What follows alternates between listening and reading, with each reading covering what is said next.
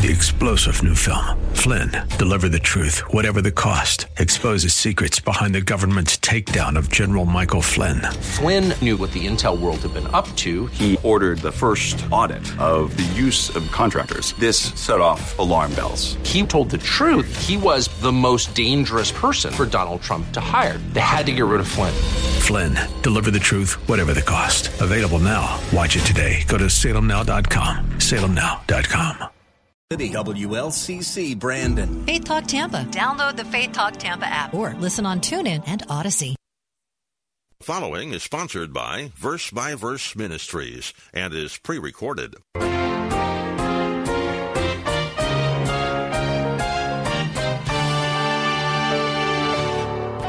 Faith alone is the issue of salvation because, as someone once put it, a Christ supplemented is a Christ supplanted. A Christ supplemented is a Christ supplanted. See, to supplement Jesus with anything you think you, you can do to earn salvation is to replace Jesus Christ as the sole object of your faith. Note this well to be a Christian, Christ must be your one and only Savior, not a number, not one of a number of Saviors. Your one and only Savior. Otherwise, you are not a true Christian. Those are strong but biblical words from our teacher on Verse by Verse, Pastor Steve Kreloff. From Lakeside Community Chapel in Clearwater, Florida, this is Verse by Verse. We welcome you to our class today in this second message from Galatians chapter 5. It is titled Maintaining Our Freedom in Christ, Part 2. We hope you can take some notes about this vitally important matter. Pastor Steve will be discussing how religious slavery is eternally fatal. We have a lot to cover in our study today, so let's get right at it. Here is Pastor Steve. Some of the most precious words ever spoken by the Lord Jesus Christ were the words he uttered at the end of Matthew chapter 11 when he invited those who were weary to come to him for rest.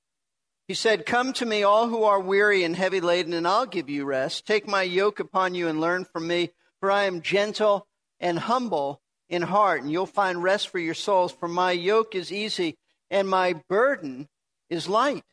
Every one of us knows what it's like to be burdened and loaded down with the troubles and, and the cares of life. We all carry burdens of one kind or another health burdens, financial concerns, family cares, and on and on it goes. And these are all very real problems that can easily weigh us down and make life difficult and cumbersome.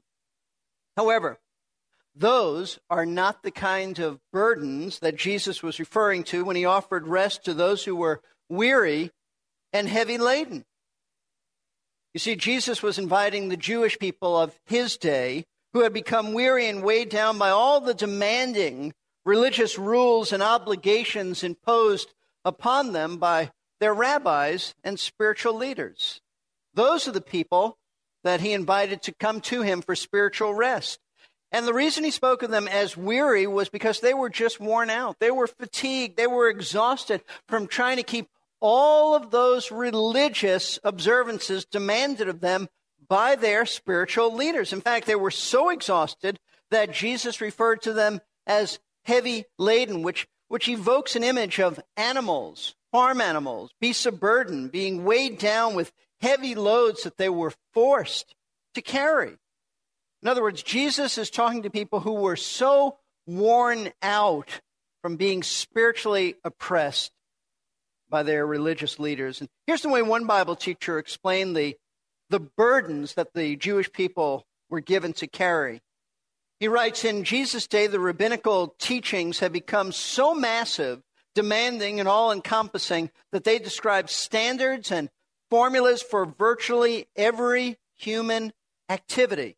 It was all but impossible to learn all the traditions and was completely impossible to keep them all. So, here's the question.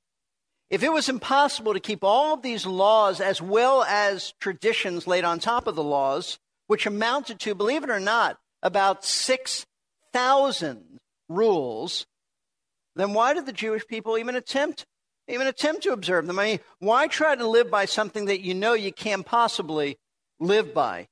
The answer is because their leaders, their religious leaders, told them that obedience to these laws were mandatory if they ever hoped to be righteous in God's sight. In other words, they were told that if they kept these rules, they would go to heaven when they die.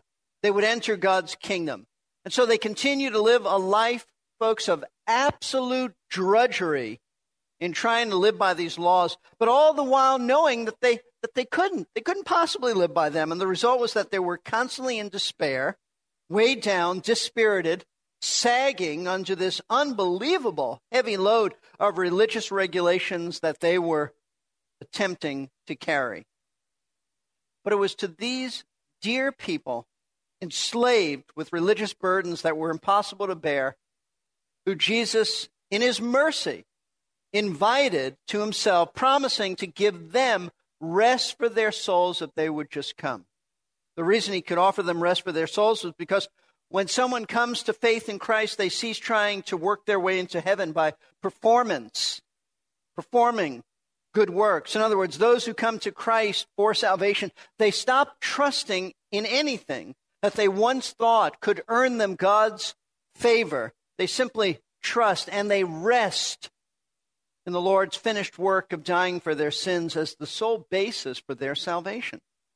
Now, we aren't told in Matthew chapter 11 how many heavy laden Jewish people responded to Christ's invitation that day. We're just not told. However, we do know that during the Apostle Paul's first missionary journey, there came a day when a group of Gentiles in the region known then as Galatia responded to Paul's message, to his preaching about salvation by faith in Christ, and they did find rest for their souls by putting their faith in Jesus as their Savior, as their Lord. And in doing so, they were liberated, not from Judaism, these were Gentiles. They were liberated from their old pagan religion of idolatry, which had enslaved them all of their lives. However, sometime after Paul's initial visit, visit to Galatia, some Jewish people came down from Jerusalem and began teaching the Galatians that faith in Jesus was not enough for salvation. They said that if you wanted to experience true spiritual salvation from the God of Israel, then, in addition to believing in Jesus, they had to become Jewish proselytes by submitting to the rite of circumcision and then start obeying all the Old Testament laws.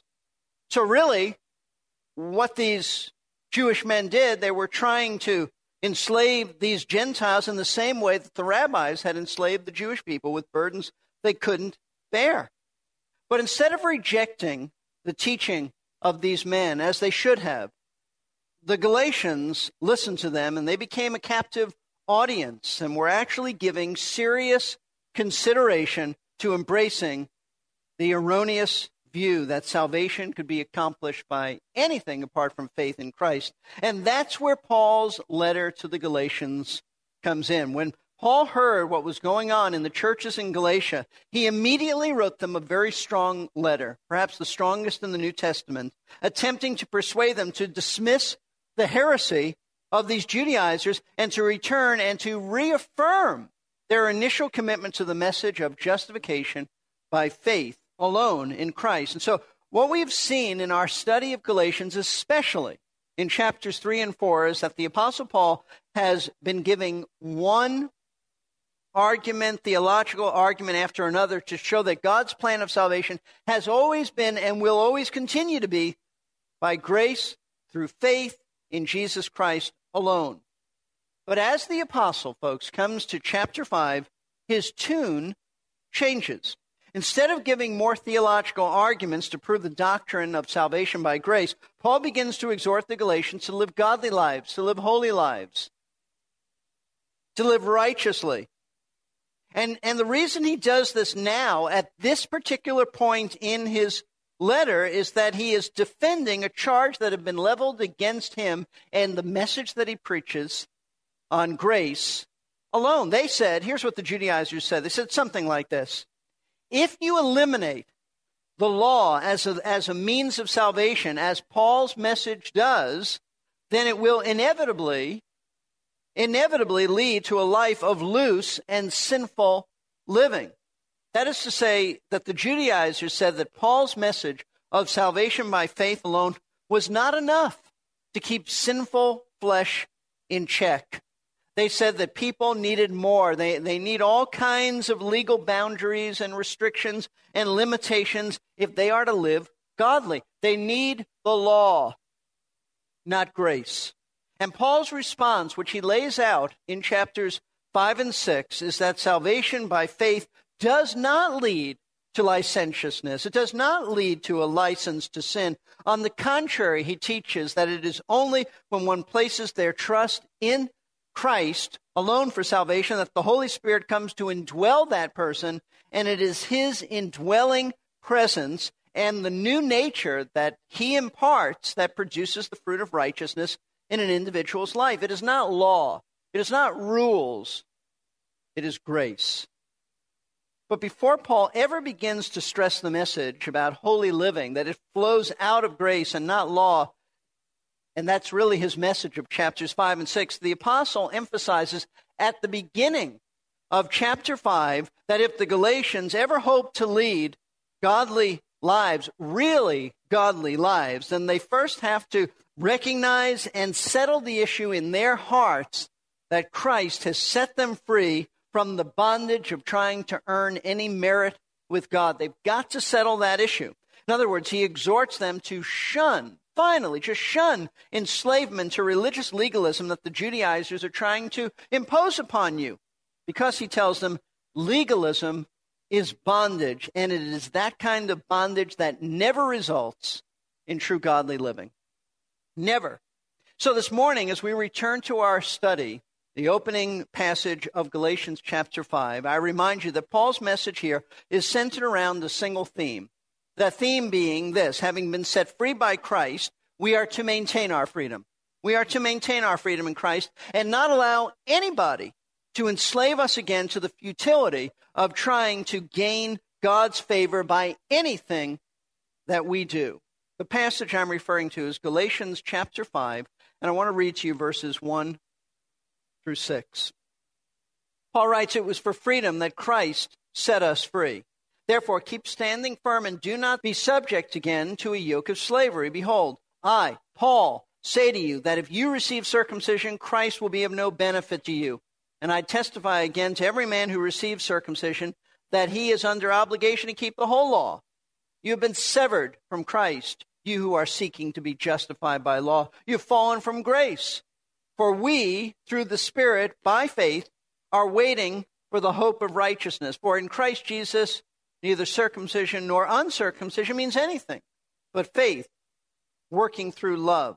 Now, as I've told you before, this is a critically important passage of Scripture, and it's one that is most appropriate for us today. And we remind ourselves what Jesus has done for us on the cross. You see, in these verses, Paul teaches us that Christ, by his death, has emancipated, he's liberated us from the bondage of attempting to become righteous and justified in God's sight. Paul refers to the struggle to be righteous by religious performance as slavery, as bondage. And he says that Christ has set us free from this type of slavery, and he exhorts us to make sure that we don't allow ourselves to become weighed down again by the bondage of any type of religious rule keeping. And to accomplish his goal, what the apostle does, and this is the structure of the passage, he gives us three reasons why we need to maintain our freedom in Christ. We've already looked last week at the first reason. We are to maintain our freedom in Christ simply because Christ has set us free to be free. Verse 1 again, it was for freedom that Christ set us free. Therefore, keep standing firm and do not be subject again to a yoke of slavery. Now, with these words, Paul simply reminds the Galatians that the reason Christ set them free was obviously to be free, not to be in bondage. The Lord has set us as believers free from the perpetual struggle of trying to earn our way to heaven. We've been set free. Therefore, it would be wrong for us, having been set free, to, to put ourselves back in bondage. The Lord has liberated us. Paul commands us to stand firm against anyone who tries to enslave us. Now, in context, this is a command to resist anyone who tells you that there's something in addition to faith in Christ that you need to do to be saved. But it is also valid to say, based on this truth, that we are to be careful not to fall into the trap of thinking that we can be more spiritual once we are saved by keeping a bunch of man made rules and traditions. I stressed this last week, but the reason I did that and the reason I stress it again now is I can't tell you how many Christians in my life I've met who tell me that they have been brought up, they were brought up in, in a legalistic Christian home, church, environment, where keeping non biblical rules, we're not talking about biblical rules, but non biblical rules were considered the marks and standards of spirituality. In my Christian life, in my walk, I have met countless people who have said, Yeah, I've been, I was raised like that. But somehow along the line, God opened their eyes and they recognized that that was wrong. They recognized the liberty that they have in Christ and they have broken free of that legalism. And now they understand that true spirituality is obedience to God from the heart, a heart that wants to please Him rather than from the sinful motives of trying to look good in the eyes of your Christian peers. And now that they know how free they are, they never want to return to the bondage of legalism, even though they get pressure from parents, pressure from family members, pressure even from people they went to school with who are still caught in that legalism, who accuse them of now being liberal and using such words as neo orthodox and things like that. They never want to return to that bondage of legalism. But sadly, that was not the case with the Galatians. The Galatians had been set free by Christ, but for some reason, the legalism of the Judaizers appealed to them. They were attracted to it. And so some of them were considering, giving careful consideration to the Judaizers' teaching that they needed to keep the Old Testament laws to really be saved. So, having exhorted the Galatians to stand firm against those who would put them back under bondage, Paul moves on now in the next few verses to warn them about what will happen to any of them who might decide. At this point, they hadn't decided, they were just thinking about it.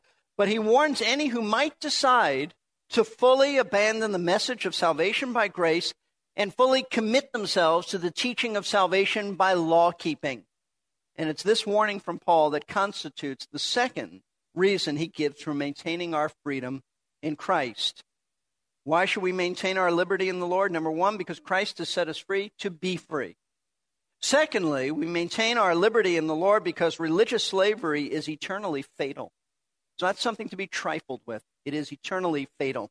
Verse 2 says this Behold, I, Paul, say to you that if you receive circumcision, Christ will be of no benefit to you.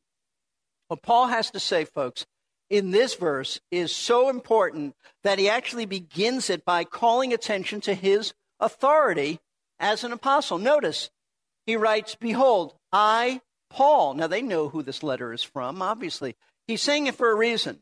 Behold, I, Paul. What he means by this is Mark my words. That's what behold means. Look, pay attention. Mark my words because these words are from me, Paul, Christ's apostle. And what are these apostolic words that we're supposed to pay close attention to? It's this if you receive circumcision, Christ will be of no benefit to you. And do you realize what Paul is actually saying here?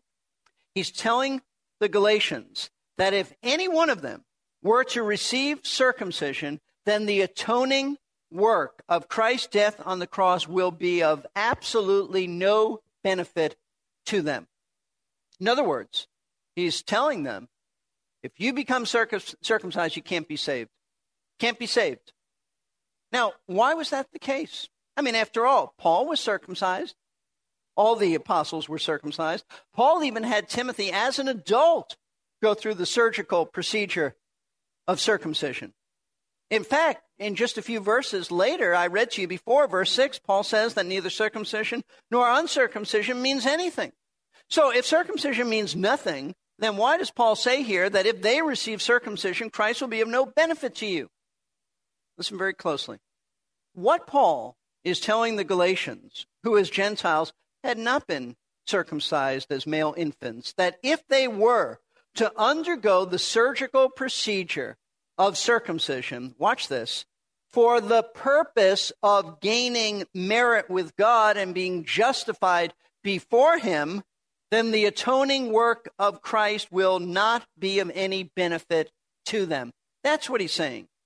In other words, if you decide to place your trust in circumcision as the basis for your salvation, then you cannot be saved by Jesus Christ. Because to trust in circumcision for salvation is to not trust in Christ for salvation. Now, folks, this is a vital truth that many people do not understand. And I know that's the case because there are some, even in our own church, who wonder who wonder how they can tell if an individual is really a Christian or not. And you'll hear people like this say such things as, well, you know, this person says that they believe in Jesus. They say the right things, that Jesus died for their sins. So how do I know if they're a true believer or not? Well, Paul tells us how. He spells it out for us here. How you can know where a person stands with Christ. He tells the Galatians that the issue is, note this, who or what they are trusting in for their salvation. If their trust is in their circumcision or anything that they think they can do to earn salvation, then Paul says that Christ's death on the cross will be of no benefit to you. And the reason why Paul specifically focuses on circumcision is because the Judaizers insisted that circumcision was necessary to become Jewish and then to be saved. That's exactly what we read in Acts chapter 15, verse 1. Some men from Jerusalem said, Unless they are circumcised, they cannot be saved. And so, for any of the Galatians then, to be circumcised actually meant that they had made a decision to trust in this ritual, which symbolized becoming a Jewish lawkeeper as the means of their justification. That's why Paul said, if you really if you really buy into this thinking and receive circumcision as the basis for your salvation, then Christ will be of no benefit to you. He can't be. See, here's what the whole issue boils down to. And the way you can tell if you are a Christian or if someone who you know is a Christian, either your faith is in Christ alone for your salvation or it isn't in Him at all regardless of what you believe or someone else believes, if it's not in Christ alone for salvation, then it is not in Him at all. You see, to be a Christian means that your faith rests entirely in Jesus Christ and His death on the cross as the basis for your salvation. He is, in other words, the sole object of your faith and your hope of going to heaven when you die. But if you think that Christ is not enough for your salvation and that you need something, something more than Him and His atoning sacrifice to make salvation complete and certain, like water baptism or church membership or good deeds or observance of, of the sacraments or keeping certain religious feasts or eating only Old Testament kosher foods or anything like that, then Paul says Christ will be of no benefit to you because your faith is not in him alone, for your salvation. And faith alone is the whole issue. Faith alone is the issue of salvation because, as someone once put it, a Christ supplemented is a Christ supplanted. A Christ supplemented is a Christ supplanted. See, to supplement Jesus with anything you think you, you can do to earn salvation is to replace Jesus Christ as the sole object of your faith. Note this well to be a Christian, Christ must be your one and only Savior, not a number, not one of a number of Saviors. Your one and only Savior. Otherwise, you are not a true Christian. And what you end up with then is a religion of ritualism that may have, yes, some Christian flavor, some even biblical flavor to it, but it is not Christian and it is not biblical because Christ is not the sole object of your faith for salvation. We need to follow the exhortation of the apostle Paul in 2 Corinthians 13:5 to examine yourselves to see if you are in the faith. Many people who see themselves as Christians have never recognized that Christ died for their sins and that they are lost without him and his finished work on the cross. If you want to hear this study again, go to our website, versebyverseradio.org. Click on the Message Archive tab and select the message with today's date. If you would like to order a CD of this message along with the next study, call Verse by Verse at 727 239 0306. Please remember that Verse by Verse is a listener supported ministry of Lakeside Community Chapel. Three star general Michael J. Flynn, head of the Pentagon Intelligence Agency, knew all the government's dirty secrets. He was one of the most respected generals in the military. Flynn knew what the intel world had been up to, he understood its funding. He ordered the first audit of the use of contractors. This set off alarm bells. The explosive new documentary, Flynn, Deliver the Truth, Whatever the Cost, uncovers the facts behind this scandal. Flynn told the truth. He was the most dangerous person for Donald Trump to hire. I find out the worst enemy that I'm going to face in my life is right here in America. They took my assessment and they wanted me to change it. And I was like, I'm not changing it. They had to get rid of Flynn with in depth interviews, archival footage, and never before seen personal records of the man behind the headlines. I just felt like I was drowning. Flynn, deliver the truth, whatever the cost. Available now. Watch it today. Go to salemnow.com. Salemnow.com.